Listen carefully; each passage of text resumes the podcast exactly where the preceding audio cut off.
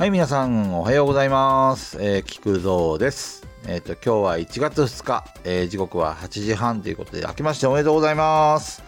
えっ、と、去年は、えっ、と、こんなですね、あの、菊蔵の思い出話に付き合っていただきまして、ありがとうございました。えっ、と、今年もですね、えっ、と、どんどん、あの、証拠りもなく思い出話をしていきたいと思いますので、皆さんぜひお付き合いいただければと思います。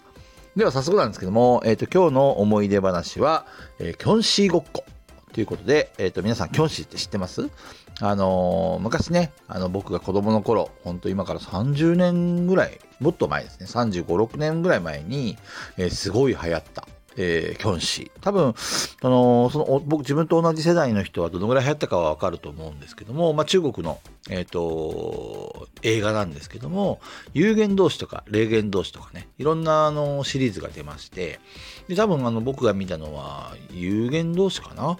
あの、てんてんとか、スイカ頭とか、あの、話を知ってる人は多分わかると思うんですけども、まあ、あの、親方っていうね、あの、キョンシーを率いる、えっ、と、サーカスの一団みたいなのがあって、で、その、えっ、と、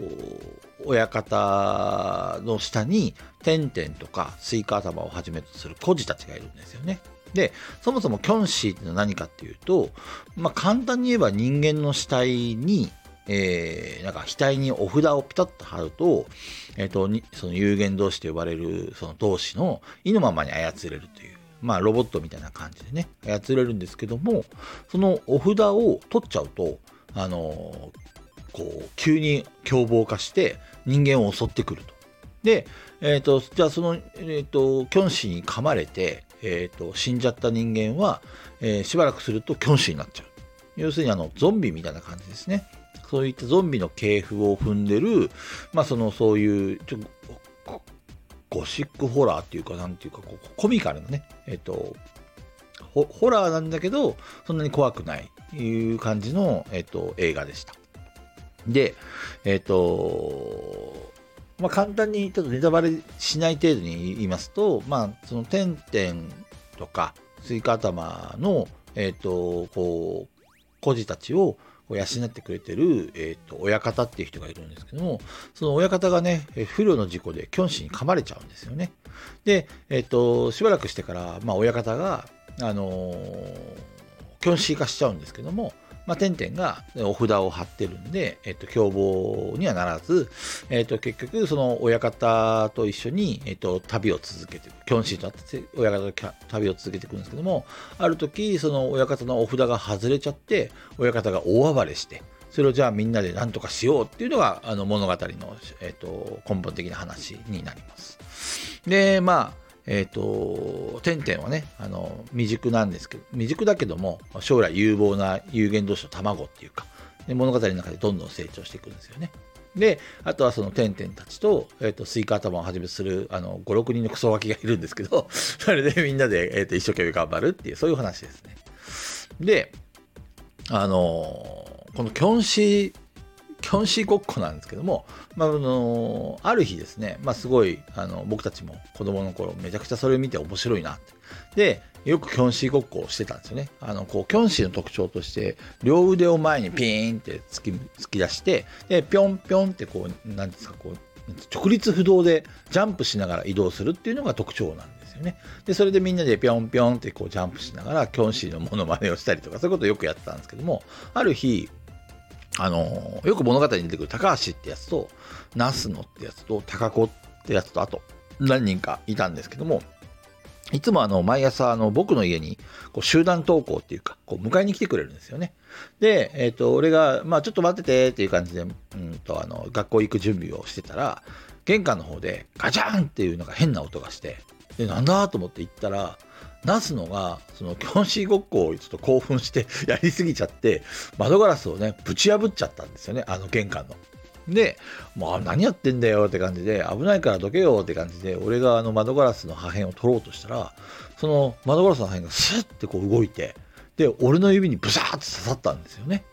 で、まあ、幸いなことに、あの、例えば指が落ちちゃったとか、神経が切れたとか、そういうことはなくて、まあ、指の皮がだいぶ深くめくれちゃったんですけども、実はね、この傷跡が、まあ、今でも残っていて、